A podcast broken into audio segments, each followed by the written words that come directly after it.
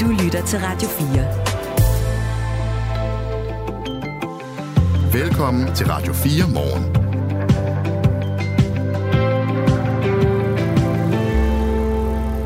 Godt nytår og god morgen. Gud bevarer os alle sammen. Mit navn er Kasper Harbo. Tak fordi du starter året med Radio 4 morgen.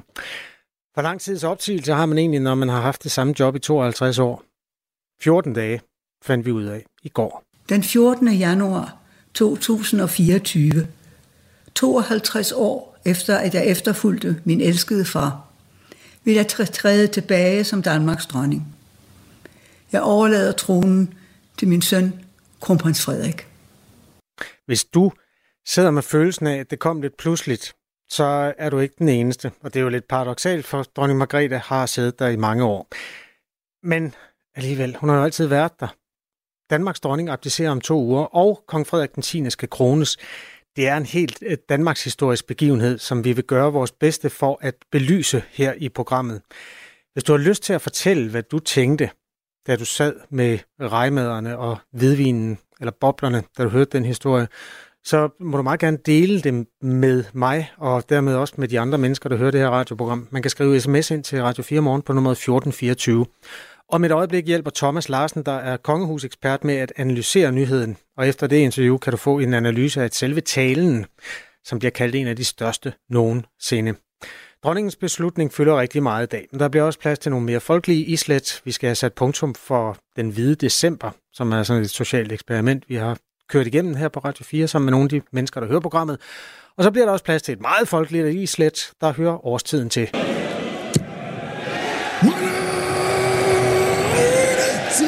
VM i dart er nået til kvartfinalerne, og alle de gamle tykke hoveder, der kæmper om den trone, er blevet disrupted af en 16-årig dreng med skæg og topmave. Han hedder Luke Littler, og alle, der har set hans hidtidige kampe, har tabt kæben. Også Danmarks nybagte landstræner Per Laversen, som er med om 20 minutter.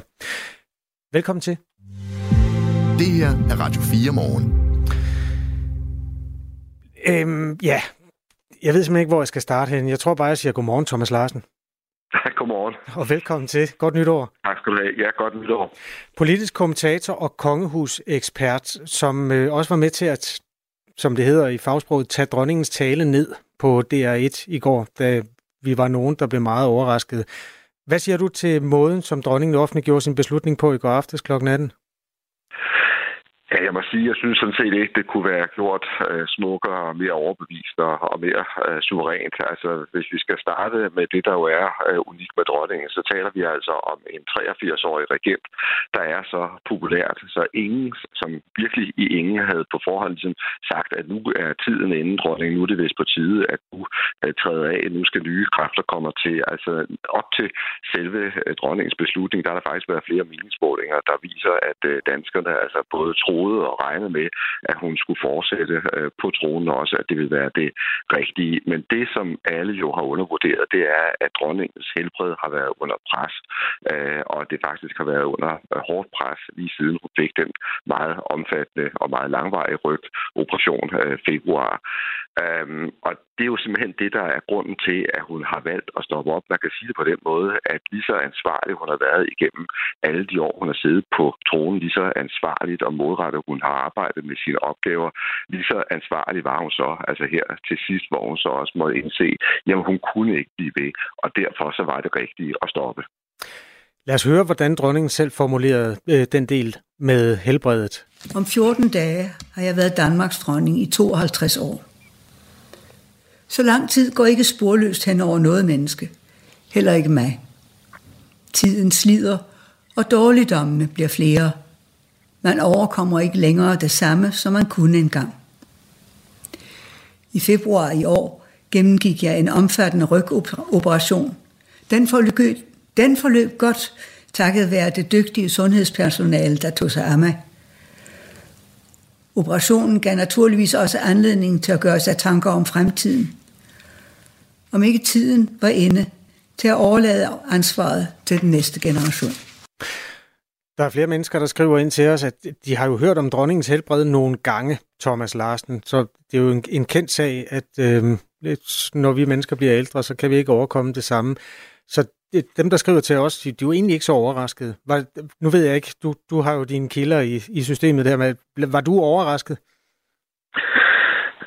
Jeg kan ikke komme ind på, hvor meget jeg vidste, men Nej, sandheden var, at jeg var ikke overrasket, fordi jeg havde kilder, der havde fortalt mig, at noget meget stort og afgørende øh, øh, var, var på vej. Og det sagde jeg faktisk også i, i oplægget til øh, dronningens tale lige inden, at hun skulle tale, hvor jeg også opfordrede folk til simpelthen at få tændt radioen og komme hen på plads foran øh, tv-skærmen, fordi jeg havde simpelthen hørt, at det her var på, var på, øh, på vej.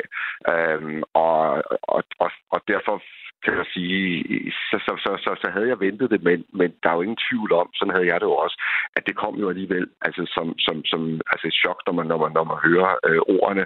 Øh, og jeg synes også, det var dybt rørende personligt, altså da, da dronningen øh, fortalte om, om, om tingene på den måde, hun, hun gjorde, og så jo også kom med den her meget inderlige og, og, og rørt, altså jeg vil næsten sige rørende tak til danskerne for den støtte, hun øh, har fået gennem årene, og så ikke mindst, det synes jeg måske var noget af det smukkeste, hvor hun så også håbede, at den støtte og varme, som hun selv er blevet mødt med, at kommer til også at omfatte altså det kommende nye regentpar, øh, og hun ved jo også, hvor svær opgaven er, og også hvor meget støtte de får øh, brug for.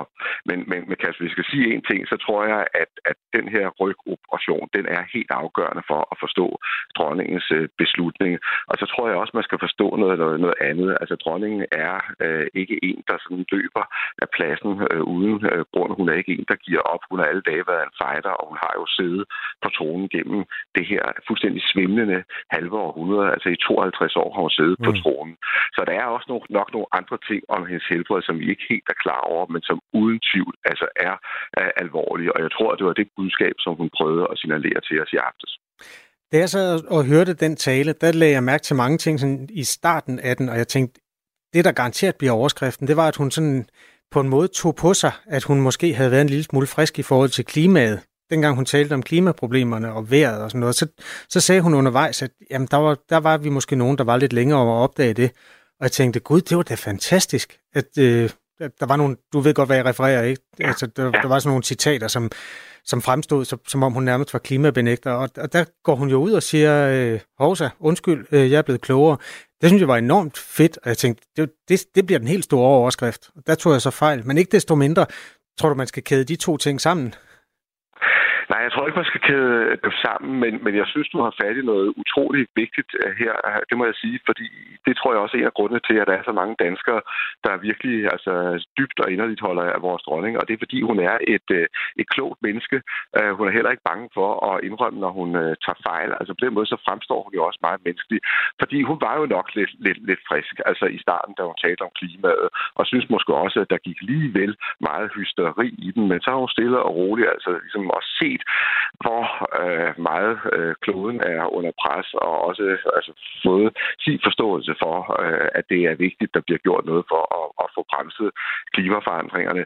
Og i virkeligheden, så kan man faktisk også nævne altså, andre meget store temaer, hvor hun er gået meget modigt ind i debatten og haft et standpunkt, men så efterfølgende har revideret det. Altså hvis jeg kommer med et andet eksempel, så tror jeg, at hver eneste dansker kan huske den her jo meget berømte lytterstale, hvor hun øh, sådan gav øh, hele nationen en losing, fordi hun jo efter, øh, fordi danskerne efter hendes mening ikke tog godt nok imod de, de, de fremmede. Øh, og, og der sagde hun dengang, at det, det skulle vi. Men senere så har hun jo så også, kan man sige, vendt det kritiske blik mod nogle af de øh, af nogle af de mennesker, der er kommet til, og så har hun virkelig understreget, at de skal jo så også lære vores land at kende. Mm. De skal også øh, ind, altså, lære vores traditioner at kende. Så på den måde har hun jo også opnået en autoritet, fordi hun, hun er en meget øh, ærlig person. Thomas Larsen er altså politisk kommentator og kongehus-ekspert. Øhm, jeg kan lige tage et par sms'er. Der er Tina, hun skriver til os, Godmorgen, jeg blev overrasket over Margrethes udmelding. Hvad bliver der af? Jeg bliver siddende til at falde af pinden.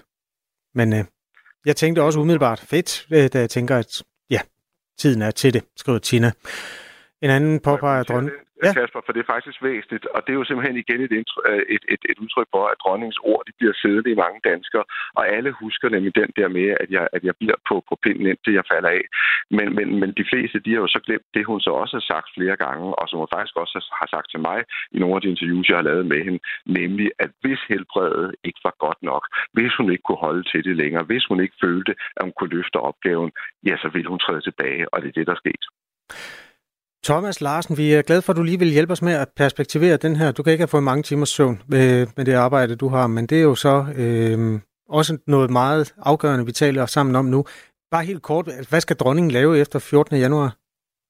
Efter 14. Øh, januar, der tror jeg, at hun vil drømme om, ligesom øh, sin mor, dronning Ingrid, at blive en klog og nær rådgiver for dem, der så skal sidde på tronen, at hun netop kan hjælpe øh, kronprins Frederik og dronning Mary, når de bliver konge og dronning.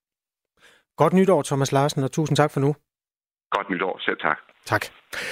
Klokken er kvart over otte. Det her er Radio 4 Morgen, som har taget hul på 2024, og det er jo med en regulær nyhed i, øh, ja, i kanonen. Dronningen sluttede sin tale meget afklaret. Så vil jeg afslutte min sidste nytårstale med de ord, som jeg plejer.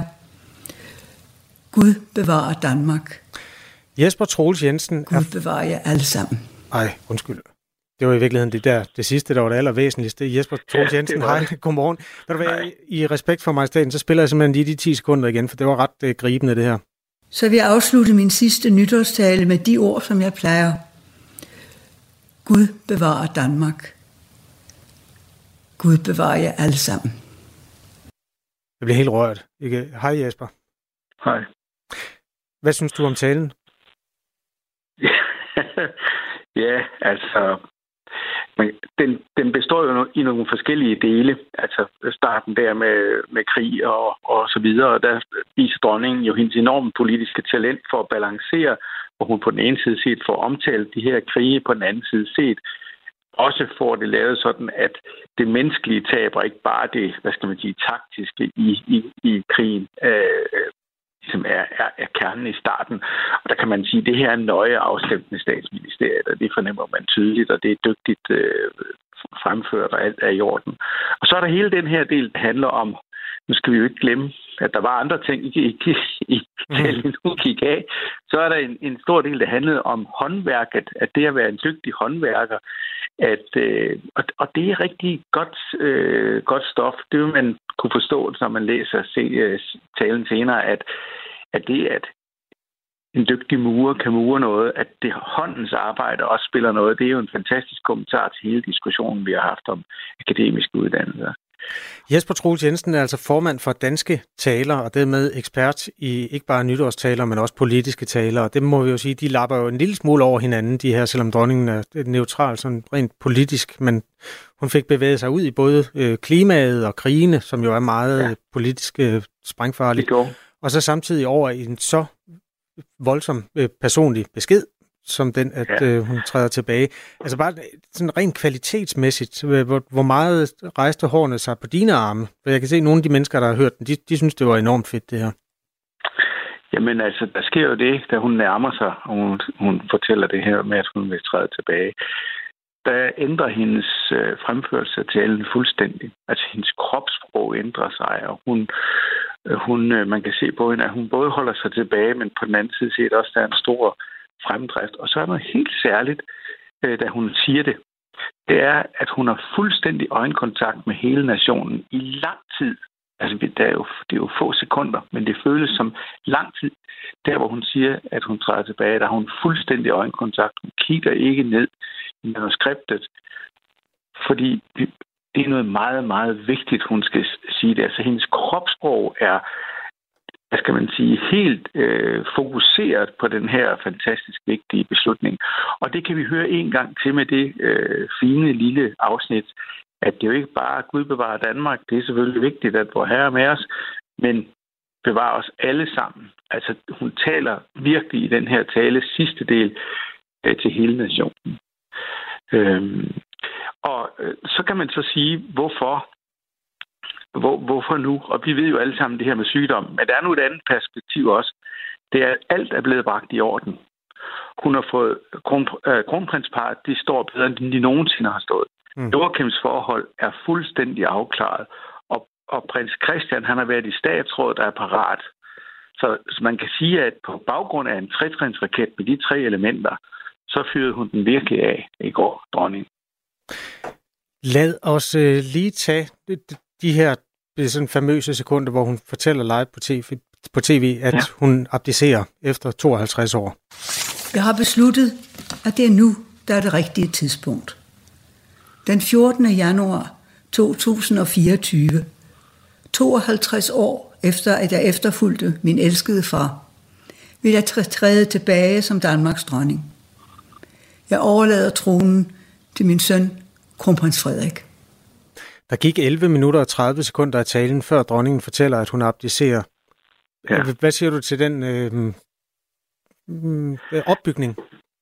Ja, altså selve opbygningen, der vil, man, der vil man jo sige, at hvis man har noget negativt, man skal fortælle, så vil man altid sige, at man skal rykke det frem i talen.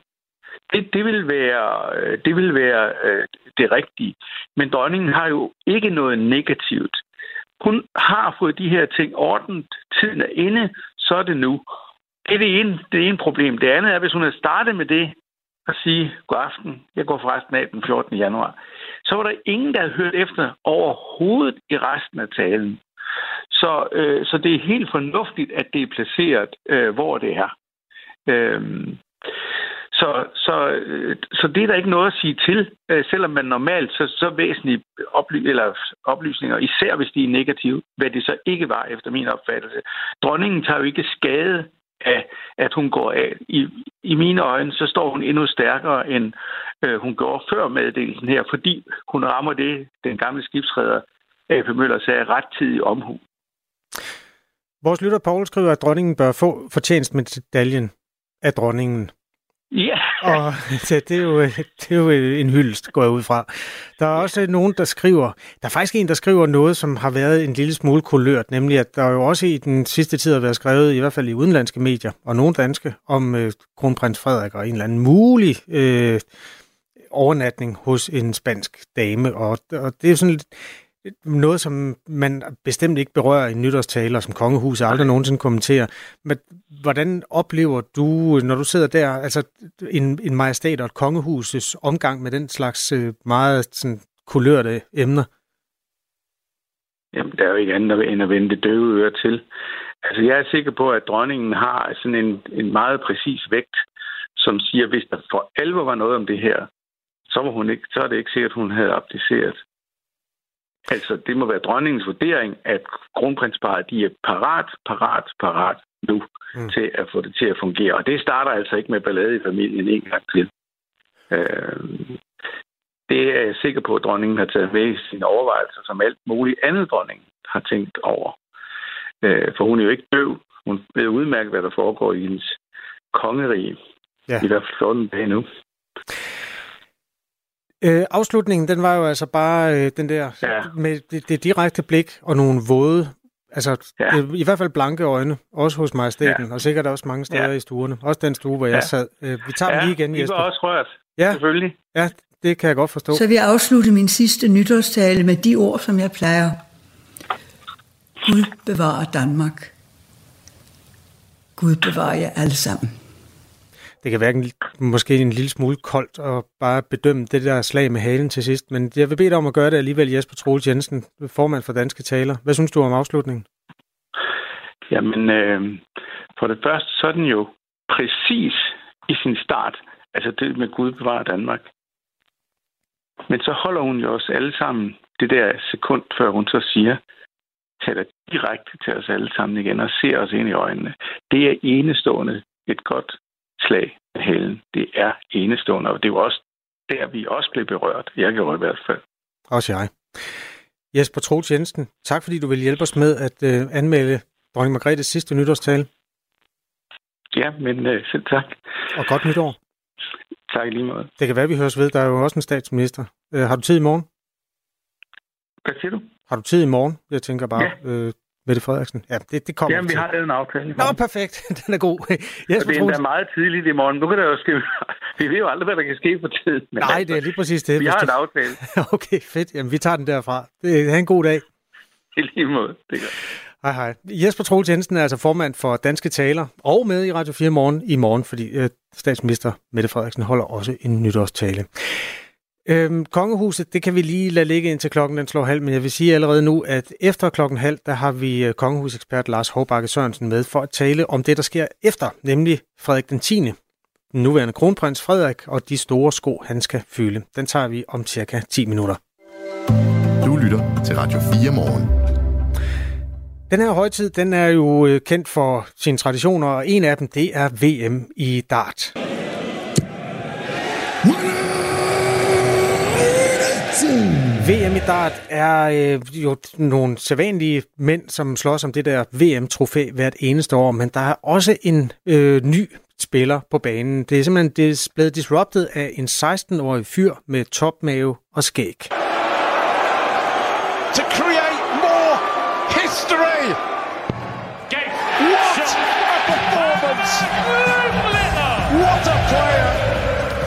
Det her det er lyden af den 16-årige Luke Littler, der slår den femte op i det verdensmester Raymond van Barneveld ud af VM, og han skal altså, Luke Littler altså, spille sin kvartfinale mod nordjyske Brendan Dolan senere i dag. Per Larsen bruger også øh, noget af højtiden på at se dart. Han er landstræner nu, og øh, en af Danmarks højst rangerede spillere også. Godmorgen, Per Larsen. Godt nytår. Godmorgen, Kasper, tak og i lige måde. Lidt dyb stemme, du har i dag. Er du okay? Ja, jeg har lige, jeg har lige fået en 3-4 timer søvn, så... Ej, det, det er sødt, at du vil øh, bruge lidt af morgenen på at øh, diskutere en anden af de sådan store nyheder, eller den største nyhed måske, der er i international dart. Hvordan har du oplevet, at det her med, at den 16-årige kan træde ind og eje den der scene? Altså, nu har jeg jo fuldt Luke Littler i, øh, i et par år efterhånden, og, og, og sensationen ligger i, at han kun er 16 år, altså en ung mand eller en knejl, eller man nu kalder ham. Spillemæssigt øh, er det ikke nogen sensation, for han har faktisk spillet sådan de sidste øh, års tid eller to, så... Øh, men jeg er imponeret af ham, at han kan træde op på den store scene og, og præstere, som han har gjort. Luke Littler er jo altså blevet ungdomsverdensmester tidligere i år. Han er, det her det er jo sådan hans entré på den helt store scene, altså hvor han spiller med de voksne. Han ligner også en voksen mand. Jeg var meget overrasket over at få at vide, at han var 16, fordi han har både skæg og topmave. Det er jo ikke for... Ja, men øh, det, det har jeg også selv været, så øh, han ligner bare en voksen mand, så... Ja, men det er, det, altså, det er jo på alle måder smukt. Det minder lidt om dengang, hvor de afrikanske fodboldspillere, de nogle gange kom til Europa, og man fik at vide, at de var 19 år, men alle kunne se, at de var 29. Men den skulle altså være ja. god nok med ham her. Jamen, jeg tror nu, han er 16. Jeg, jeg, kunne ikke, øh, jeg tror ikke andet i hvert fald. Selvfølgelig er han 16, så... Jeg taler med Per Laversen, der er blevet landstræner i dart, relativt nybagt også. Vi låner dig nogle gange til at kommentere, øh, øh, hvad der sker i den her sport, og tillykke med embedet også som landstræner, øh, Per Larsen. Og det, det skal siges, at øh, jeg, er ikke, øh, jeg er assisterende landstræner. Ja, okay, men tillykke med den post i hvert fald. Mange tak.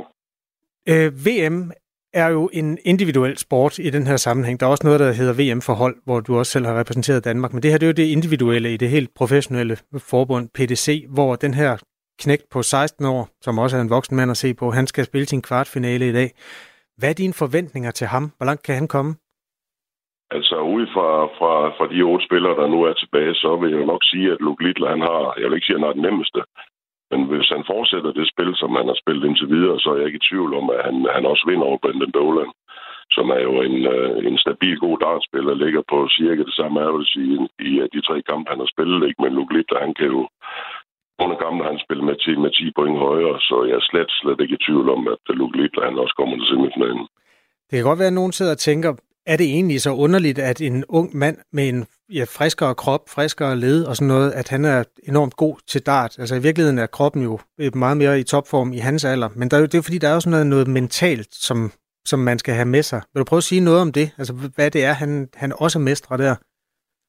Jamen, jeg tror bare, at den unge mand, han, han, øh, han nyder det, det øjeblik, han nu står i. Og så har han jo øh, faktisk masser af rutine, selvom han kun er 16 år. Han har vundet hav af, af, af juniorturneringer de sidste, de sidste to-tre år, og faktisk også et, jeg vil ikke sige et hav, men rimelig mange øh, turneringer for de voksne, blandt British Open og British Classic, som, som, er, som er store stævner i, i World Dart Federation. Så jeg tror simpelthen, at han har, han har bygget hans, øh, hans mentale op til at stå deroppe øh, i øjeblikket. Det jeg er mest spændt på, det er, fordi han har vundet rimelig nemt alle fire kampe, han nu har spillet. Hvor mange af de andre har, og det tror det en anden runde, kun har spillet tre. Men øh, jeg er spændt på at se ham, når han bliver lidt presset. Det tror jeg så ikke, han gør i dag, Brendan Dolan, men det kunne han gøre i en eventuel semifinale mod enten Chris Dobie eller Rob Cross, og se, hvordan han reagerer, når han, når han nu bliver presset. Det er vi mange, der glæder os til at uh, se i eftermiddag. Per Laversen, tak fordi du vil uh, stå tidligt op og være med i Radio 4 morgen. Øh, velkommen, Kasper, og fortsat god dag. Tak, i lige måde. Rigtig godt nytår. Også til dig, der hører Radio 4 morgen. Du kan jo skrive ind på det her radioprogram, øh, til det her radioprogram på nummer 1424.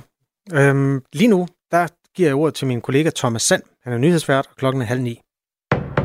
Nu er der nyheder på Radio 4.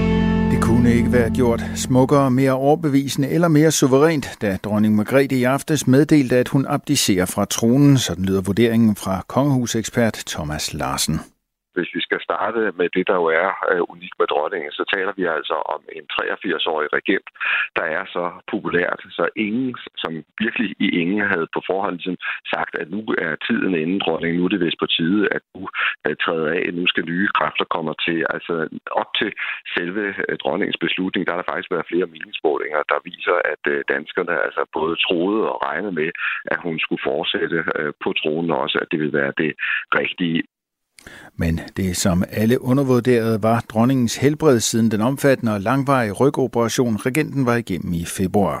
Og det er jo simpelthen det, der er grunden til, at hun har valgt at stoppe op. Man kan sige det på den måde, at lige så ansvarlig hun har været igennem alle de år, hun har siddet på tronen, lige så ansvarligt og målrettet hun har arbejdet med sine opgaver, lige så ansvarlig var hun så, altså her til sidst, hvor hun så også måtte indse, jamen hun kunne ikke blive ved, og derfor så var det rigtigt at stoppe. Kronprins Frederik vil få titlen Kong Frederik den 10., når han overtager den danske trone. Dronning Margrethe vil dog fremover fortsat blive tituleret Hendes Majestæt. Det skriver statsministeriet på sin hjemmeside. Det våde nyhedsvejr lagde en dæmper på affyring af nytårskrudt på tværs af landet, det fortæller danske beredskaber tidligt her til morgen. I alt måtte de kommunale beredskaber rykke ud med brandbiler ca. 320 gange. Til sammenligning kan et travlt nytår byde på 500 udrykninger de fleste har jo oplevet et nytårsvejr, der ikke var særlig godt, øh, og det betyder også, at mængden af krudt, der er fyret af, har været mindre, øh, og det krudt, der er fyret af, det har ikke kunne ansende så mange ting. Så nytåret for os har været relativt roligt, med ikke så mange udrykninger siger sekretariatschef Tim Ole Simonsen fra Danske Beredskaber. De 320 udrykninger omfattede 66 bygningsbrænde, her 35 med boliger og fire gårdbrænde. Desuden galt det 89 brænde i container og skraldespande, 25 bilbrænde og 23 naturbrænde. Rigtig mange af brændene nytårsaften er opstået ved affyring af fyrværkeri, ofte alt for tæt på bygninger. I et tilfælde i København antænder man et bomberør inde i en lejlighed. Det medførte desværre ret store skader, fortæller Tim Ole Simonsen. I to tilfælde i Holbæk og København oplevede brandfolk at blive beskudt med romerlys og bomberør i forbindelse med slukning af containerbrænde. Den tendens slap man ellers for i 2022. Jamen, altså, vi ser på meget, med meget stor alvor på, at der er nogen, der beskyder brandfolk med fyrværkeri. Øh, dels så er vi jo nødt til at stoppe opgaveudførelsen og trække os væk, øh, og sikre, at politiet kommer ind og, øh, og etablerer den ro, der skal være, for vi kan arbejde. Det vil sige, at det slukningsarbejde, der er i gang, det afbrydes altså. Derudover så er der jo kæmpe stor risiko for, at brandfolkene kommer til skade. Øh, og det er jo forfærdeligt for den enkelte, men det betyder altså også, at den brandmand, eller de brandfolk ikke kan komme ud og hjælpe andre. Øh, så det kan få ret store konsekvenser, øh, at man beskyder brandfolkene, øh, både på stedet, men også sådan øh, overordnet set.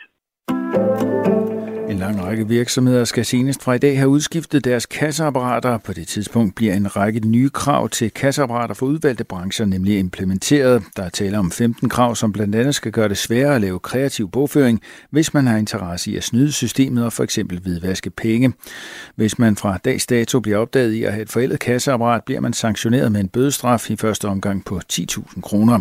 De brancher, der bliver omfattet af regelændringerne, er restauranter, pizzerier, grillbarer, isbarer, caféer, værtshuse, diskoteker, købmænd og døgnkiosker. For den enkelte virksomhed inden for de brancher indebærer det, at hvis man har en omsætning på mindre end 10 millioner kroner, skal man leve op til de nye krav. Skyde med en del byer og temperaturer i dag op mellem 3 og 7 grader. Det her er Radio 4 morgen. Husk, at du kan sende os en sms på 1424. Hele denne måned har jeg sammen med en række af Radio 4 Morgens lytter gået igennem alle de traditioner, der hører december til, uden at drikke en dråbe alkohol. Vi kaldte det hvid december. Det er jo tidligere testet under navnet hvid januar, altså at man går januar måned igennem uden at øh, drikke alkohol. Og det er jo også nemmere, fordi der sker intet i januar. Der sker en hel masse i december, og derfor vil vi binde sløjfe om det arrangement om cirka 20 minutter. Jeg vil gerne allerede nu afsløre, at jeg fik et glas rigtige bobler med rigtig fermenterede gærede druer kl. 12, og det var rigtig, rigtig dejligt. Jeg hedder Kasper Harbo, jeg ønsker dig et godt nytår. Gud bevare os alle sammen klokken 5 minutter over halv ni. Det her er Radio 4 morgen. Og Danmarks dronning abdicerer. Det fortalte dronning Margrethe den anden, som de fleste nok har opdaget, i sin nytårstale i aftes kl. 18. Og det betyder altså et helt naturligt tronskifte i Danmark. Vi skal lære at sige Frederik den 10. eller bare kong Frederik om 14 dage. Lars Hovbakke er lektor på Professionshøjskolen Absalon og kongehusekspert. Godmorgen, Lars Hovbakke. Godmorgen. Godt nytår. I lige måde, tak. Kong Frederik. Hvordan lyder det? Jamen, det lyder jo, som det skal lyde. Han er jo en del af en lang række af Christianer og Frederikker, øh, vi har haft siden øh, 1448. Der har der ikke været andre øh, på tronen end nogen, der hed Christian og Frederik, og så en enkelt kong Hans og en enkelt dronning Margrethe den anden. Så det er fuldstændig efter bogen. Men man kan jo sige, at øh, nu har dronning Margrethe jo bragt orden i kongerækken ved sin tilstedeværelse, som man sagde allerede for mange år siden.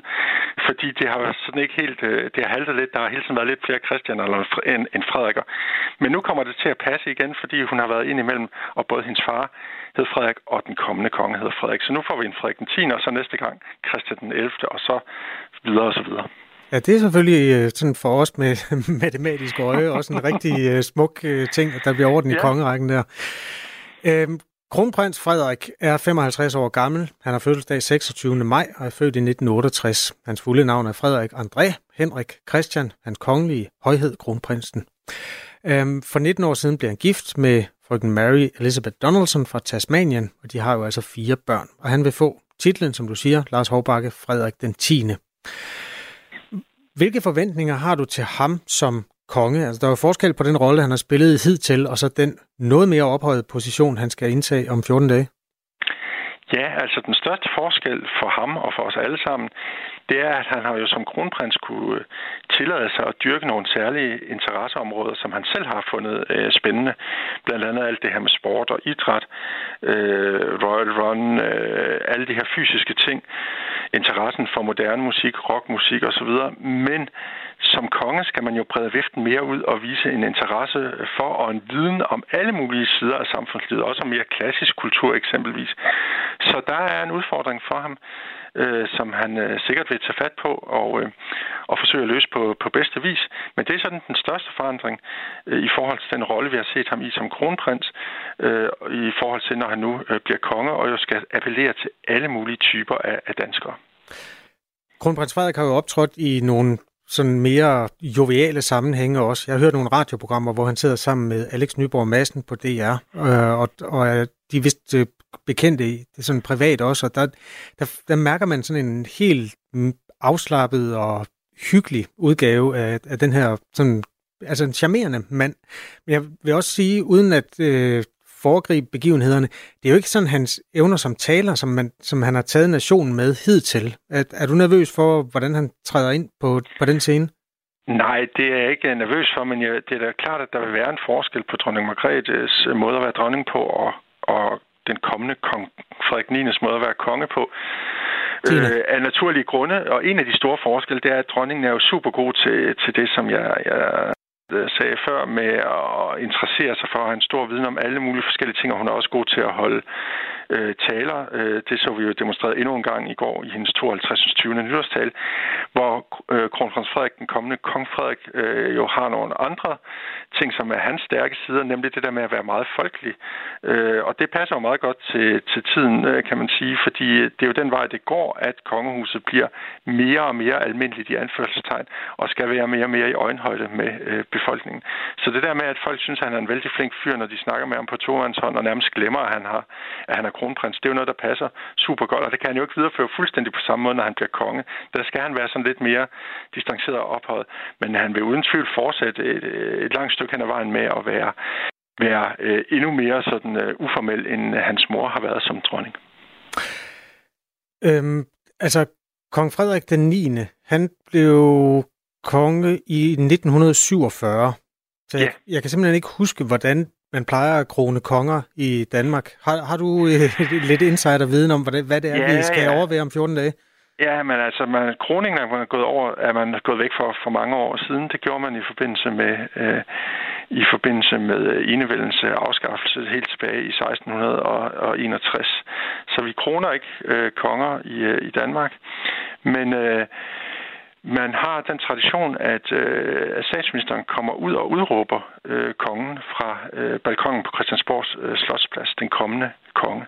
Det er jo vigtigt at sige, at øh, der er sket nogle ændringer i tidens løb, og vi har haft arvekongedømme siden 1660. Øh, siden det tidspunkt har det været sådan, at når en, et statsoverhoved dør, så er vedkommendes ældste søn, og nu er det så lavet om til ældste barn generelt, øh, automatisk konge i det øjeblik, at øh, den gamle konge eller regerende dronning ikke øh, lever længere. Øh, og så har man typisk nogle få timer efter, eller dagen efter, det skete også i 1972, da dronningen øh, blev dronning, så kom statsministeren ud på Christiansborg Slottsplads på balkongen den 15. januar og udråbte øh, dronning Margrethe som ny dronning, hvor hendes far var død den 14. januar, Frederik 9. der øh, den 14. januar om aftenen. Så ventede man til dagen efter med udråbelsen, fordi så havde folk mulighed for at stemme det sammen på Slotspladsen og stå og hylde den nye monark. Men hun var altså dronning fra den 14. januar om aftenen, så snart hendes far øh, døde.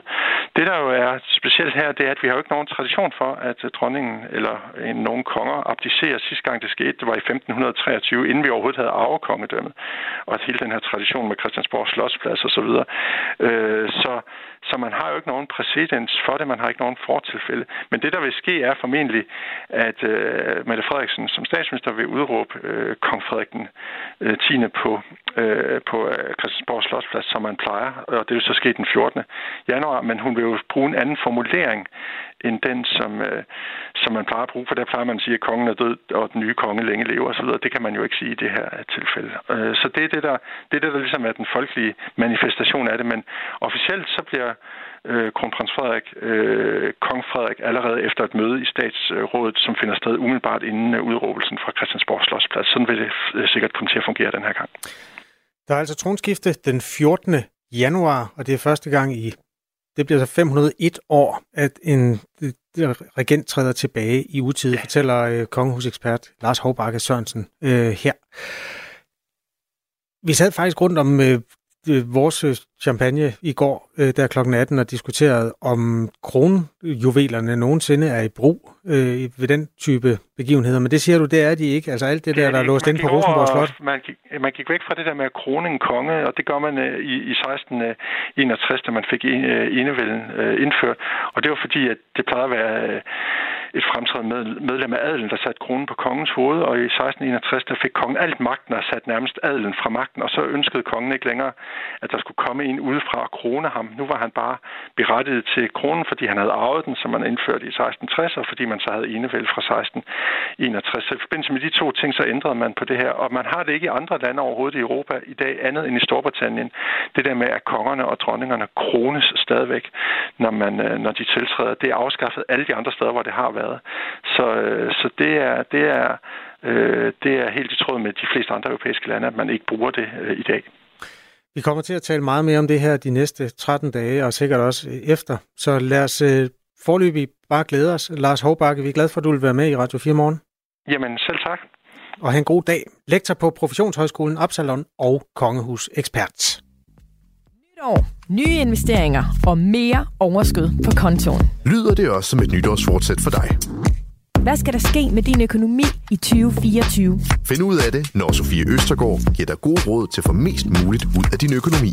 Jeg hjælper dig med at forstå, hvad der er op og hvad der er ned, når det handler om aktier og investeringer. Og synes du, det lyder uoverskueligt? Så tag det roligt. Det er faktisk overhovedet ikke særlig svært. Radio 4. Og det er skideskægt. Ikke så forudsigeligt. 16 minutter i 9 er klokken. I aften sad mange og spidse ører til dronningens nytårstale. I aften kommer mange til at spidse ører til statsministeren. Men inden da, så er der en måske lidt overset nytårstale, nemlig børnenes nytårstale, som vi for første gang kan se klokken 17 på TV2. Der får et øh, barn lov at holde en tale for og til hele landet. Barnet ved vi ikke, hvem er endnu, men vedkommende får altså lov at gøre status på året, der gik, og fra, kigge frem mod året, der kommer.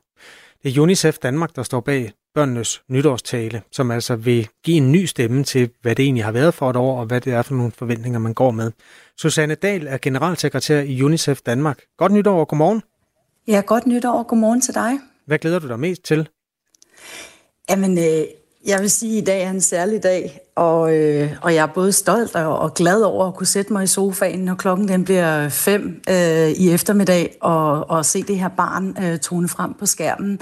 Og som du sagde før, det er jo første gang nogensinde, at et barn i Danmark får mulighed for at gøre status over året, øh, der er gået, og give øh, dig og mig og resten af befolkningen et indblik i, hvad det er for nogle håb og drømme og bekymringer, øh, der fylder i forhold til fremtiden. Så det er det, jeg glæder mig allermest til, det er simpelthen at, at, at høre de her tanker fra det her barn. Hvad håber I, at seeren og lytteren får ud af at høre øh, dagens tale fra et barn? Jamen, vores ambition med, med børnenes nytårstale, det er at styrke øh, børnenes og de unges øh, stemmer i den offentlige debat. Og vi håber også, at der vil blive nogle rigtig gode øh, samtaler øh, hjemme i sofaerne efterfølgende. Øh, vi øh, forventer jo, at det er nogle øh, spændende emner, der bliver bragt op. Noget, der fylder noget for børnene. Øhm, og og det, det er en stor ting, at børn nu får mulighed for at få deres helt eget talerør, helt egen platform hvor de på national tv kan dele deres perspektiver og give udtryk for deres meninger, mm, fuldstændig på lige fod med dronningen og med statsministeren. Hvordan bereder man et barn på den her opgave? Nu ved jeg, er det direkte ligesom dronningen, eller er det blevet optaget? Det er, det er altså af, af, af hensyn til øh, det, vi kalder børnebeskyttelsen. Altså det her med, at det skal være et trygt rum for børnene, så er det ikke øh, live. Det er simpelthen en bondet optagelse.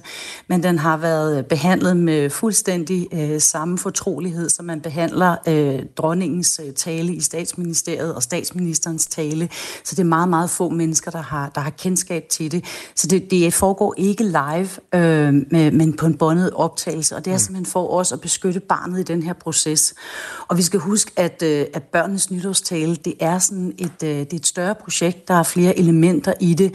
Øh, det er et helt undervisningsmateriale, som har været taget i brug øh, rundt omkring på, øh, på skoler, øh, og også hjemme i private hjem, hvor at alle børn i Danmark har haft mulighed for at sende deres tale ind. Og så blev der så valgt øh, fem taler ud, øh, som gjorde sig særligt bemærket af sådan en dommerkomité. Øhm, og, og hvis man ikke kan vente helt til i aften, så kan man faktisk allerede gå ind øh, på TV2 og se øh, et par af talerne øh, allerede nu, men ikke selve øh, den tale, der bliver sendt klokken, klokken 5 øh, i eftermiddag. Alle, der stiller sig frem i de her land i disse år, får en masse øh, skidt på de sociale medier. Hvordan passer I på det her barn, når det har stillet sig frem og, og talt til hele nationen? Jamen, man kan sige lige præcis, øh, det her koncept med børnenes nytårstale, det er i virkeligheden en, en meget positiv, øh, et meget positivt koncept. Øh, men det er klart, der har været øh, samtaler med barnet også om, jamen, hvad, hvad er det, man, man, øh, man kan forvente øh, på baggrund af, af, at man jo faktisk bliver øh, øh landskendt. Øh, øh, øh, i hvert fald øh, mindst det vil stå på, om jeg så må mm. sige. Øh, altså, så, så vi forventer ikke, at der vil komme noget øh, sådan negativ øh, øh, omtale, men det er klart, det er vigtigt at få etableret et rum, hvor man også har den samtale med barnet, at når man øh, stiller sig frem og tager et skridt frem og siger sin mening, så kan der selvfølgelig også være nogle andre, øh, der har en anden holdning, og det er jo så i virkeligheden det, der er en del af hele den her demokratiske dannelse og demokratiske debat, som vi ønsker at få, få, få rejst. Altså vi arbejder jo i UNICEF øh, for at styrke børneinddragelse og kendskab til rettigheder, og også at give børnene mod, mod til øh, at sige sin mening om emner, der er vigtige for dem, øh, og, og om forhold, der, der øh, vedrører øh, børn. Så, så den her inddragelse og den her, øh, det her mod til at stille sig frem øh, og, og sige sin mening, det, det er selvfølgelig også en del af processen, og det har vi haft nogle rigtig gode samtaler med børnene om. God vind med det, øh, Susanne Dahl, og tak, tak for, at du vil du have. præsentere ja. konceptet her i Radio 4 morgen, og godt nytår. Tak for det. Susanne Dahl er generalsekretær i UNICEF Danmark, og det er altså i dag, 1. januar kl. 17, at TV2 for første gang viser børnenes nytårstale, hvor et barn i alderen 8-17 har fået den her, øh, det her embede. Alle indsendte taler er blevet vurderet af en komité bestående af børn og voksne, som udvælger en eller flere taler, som bliver produceret og vist på TV2 til supplem- som supplement til de mere kendte dronningens og statsministerens nytårstaler.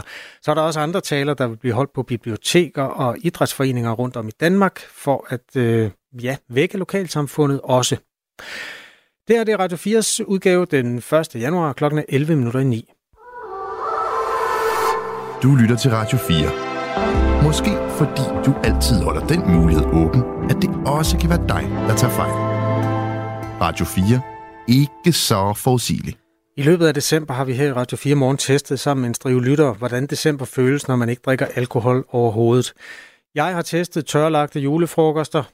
Det er jo noget, mange gravide kvinder har gennemlevet. Men det var lidt af en øjenåbner for mig, og vist også for nogle af de andre mennesker, der gik med i eksperimentet. Juleaften var også lidt anderledes, uden vin i koppen, men faktisk ikke dårligere, synes jeg.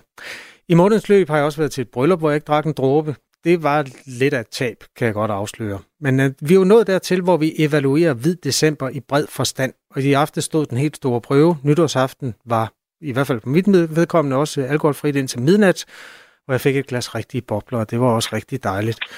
Øh, Magnus var den første, der steppede ind og meldte sig til. Magnus Sander, godmorgen, godt nytår. Godmorgen, godt nytår, Kasper. Hvordan fejrede du nytår sådan alkohol-wise? Jamen, øh, det gjorde jeg et rul som dig til klokken 12. Så fik jeg et, et stort glas rom.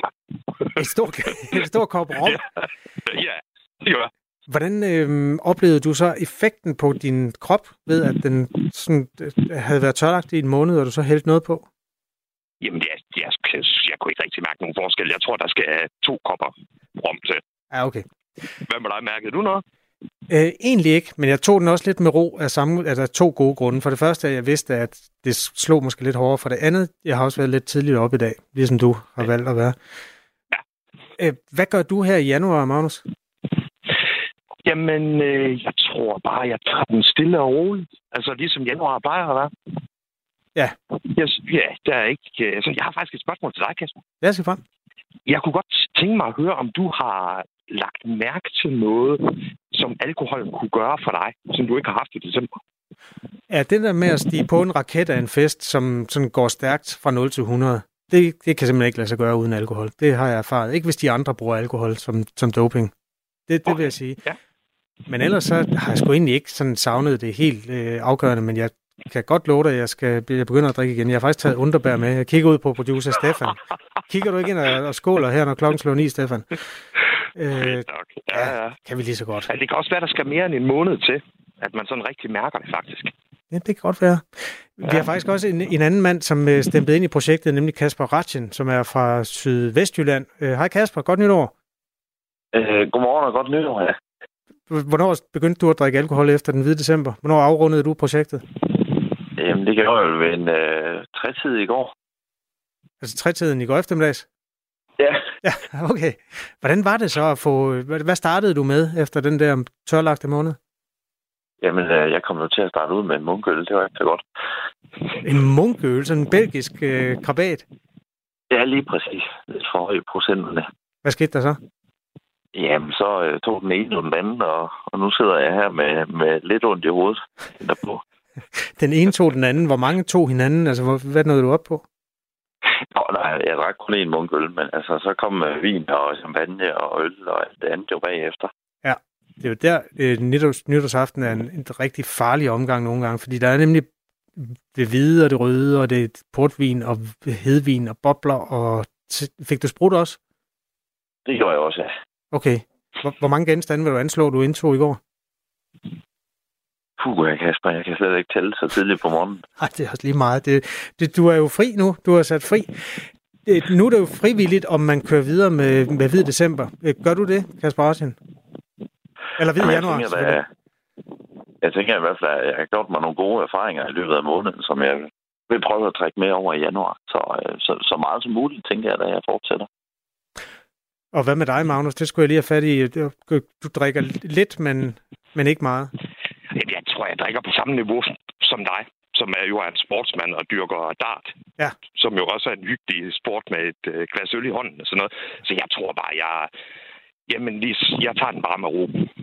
Simpelthen. Og så jeg ser, om jeg kan få, øh, se, om jeg kan holde festen kørende lidt længere, du ved, ja. før man bliver træt. Det var i hvert fald øh, totalt stærkt af jer begge to, og meget, meget vigtigt også for min motivation, at I gad at være med i projektet. Øh, Godt nytår, venner, og tak for snakken. Godt nytår. Skål, Kasper. Skål. Øhm, en af dem, der også stemplede ind i det her projekt, han har på et tidspunkt arbejdet på Radio 4 Morgen. Han hedder Jakob Grosen. Han har skiftet til et øh, dagblad, og hvor han sidder og laver podcast under titlen Hvis du vil vide mere. Så kan man læse om det på internettet, hvis man vil. Godmorgen, Grosen. Godmorgen. Hvordan Godt har nytår. Det? Ja, godt nytår, du. Jamen, jeg har aldrig haft det bedre 1. januar. altså, det er jo helt uvandt, at man... øh, Jeg har endda overvejet, om jeg skulle løbe en tur. Men alle, jeg har været sammen med, har jo drukket alkohol i går. Så det går nok ikke. Hvordan holdt du nytår? Øh, jeg er i Viborg lige nu. Jeg har holdt sammen med øh, min øh, kære kone og vores børn, og så to andre par, som, øh, som også har børn. Så vi har været nogle venner der, som har siddet og hygget. Hvordan var forløbet i forhold til... Altså, de andre begyndte at drikke på et eller andet tidspunkt, og du sad og kiggede på. Hvordan var det? Ja, jamen det sker omkring øh, dronningens nytårstale, men jeg havde jo forberedt mig. Jeg, jeg havde faktisk købt rigtig stort ind. Jeg havde købt to flasker øh, Asti uden alkohol, og to flasker hvidvin uden alkohol, og en sixpack uden alkohol, og nogle, jamen alt muligt. Ja. Så jeg, jeg, var, jeg var forberedt på det. Jeg havde også taget en rom med. Jeg har fået af dig på et tidspunkt i løbet af december. Altså en rom uden alkohol. Ja, ja. Så, så øhm, jeg, jeg vil sige, jeg, jeg har aldrig drukket så meget øh, alkohol uden alkohol. Kunne du mærke, fordi det har jeg hørt nogen beskrive, at der er sådan en form for placeboeffekt, når omgivelserne drikker, så bliver man trukket med op i et eller andet, et eller andet gear, øh, selvom ja. man ikke... Kunne du mærke det? Det kunne jeg godt mærke. Øh, og jeg måtte faktisk tjekke på et tidspunkt, om jeg havde drukket noget med alkohol, fordi jeg synes, det begyndte at boble lidt. Ja. Øh, men jeg tror bare, det var stemningen. Og sådan, øh, det, er jo, det er jo meget øh, miljøbestemt, det der, synes jeg. Altså, jeg kan også, hvis jeg er til en rigtig god fest, hvor der virkelig bliver drukket, og mange forskellige øh, øh, slags alkohol, så, så er jeg heller ikke øh, bleg for at blande. Og jeg tror, det, det er noget af det, jeg sådan har lært af den her øh, pause fra det, at man kan godt holde lidt igen, og så stadig have en god fest. Nu har jeg så holdt helt igen, men, men jeg har jo tænkt mig at fortsætte. Det, det er helt grotesk at høre dig sige det, Jakob Grosen. Men øh, det, det er godt, du arbejder et andet sted nu, så vi ikke behøver at, at forholde os til det i det daglige. Øhm, alt det her med at fortsætte ind i hvid januar, det er faktisk også øh, et projekt, som vores lytter Pernille Kronborg, som også var en del af den hvide december, hun har, øh, hun har lovet at gøre. Hej Pernille, godt nytår. Ja, godt nytår, Kasper. Fortæl om din nytårsaften uden alkohol. Var den okay? Du øh, kalder jo dig selv champagne-dronning. ja, appliceret øh, champagne-dronning, kan man Ja, det er meget op i tiden jo. ja, det er nemlig rigtig hot. Øhm, jamen, god aften. Øh, overraskende god, og øh, jeg havde en fest, og jeg ramte øh, først puden kl. 20 minutter i 4, så man kan sagtens øh, holde længe og have det sjovt, øh, uden at drikke alkohol. Mærkede du også den der placebo ved at være sammen med mennesker, der drak? Det gjorde jeg, og det er faktisk øh, øh, virkelig dejligt og, øh, og overraskende, øh, at det kan lade sig gøre. Så ja, det gjorde jeg. jeg. Jeg kunne også godt mærke, at der var også nogle tidspunkter, hvor man sådan mister. Øh, du har også talt om det, det her med at miste forbindelsen til, til folket, kan man sige, dem der drikker. Ja, Øh, at de forsvinder sådan åndeligt ud i et eller andet andet øh, univers. Men, øh, men os, der ikke drak, der var faktisk andre også, øh, der både skulle køre, og så var der nogle lidt yngre mennesker, som, som ikke indtog alkohol. Men, øh, men så havde vi jo en fest, øh, over at kunne sidde og, og grine lidt af det, og, og faktisk have nogle gode snakke og så videre. Så jeg er positivt overrasket. Altså, det lyder jo helt vanvittigt, at man skal have det som en opdagelse, at man godt kan have det sjovt uden alkohol, men vi er jo en Ja. generation, der bare er flasket op med, at det var det, vi skulle. Ja. Du fortsætter også med hvid januar så, Pernille? Det gør jeg. Jeg er i gang, kan man sige. Jamen, øh, og du har lavet en Facebook-gruppe. Man kan finde linket inde i vores, den der hedder Hvid December med Radio 4. Der er et, en vej videre ind, hvis man vil følges med Pernille og med Jakob Grosen i øvrigt også ind i den hvide januar. Yes. Øh, godt nytår, venner. Tak fordi I også lige havde tid her på morgenkvisten. Ja, Ja, I er jo skide, skide friske begge to, så det er jo ikke noget problem. Ud og løb med dig, er herligt. Ja, tak. Godt nytår. Godt, godt nytår. Godt nytår.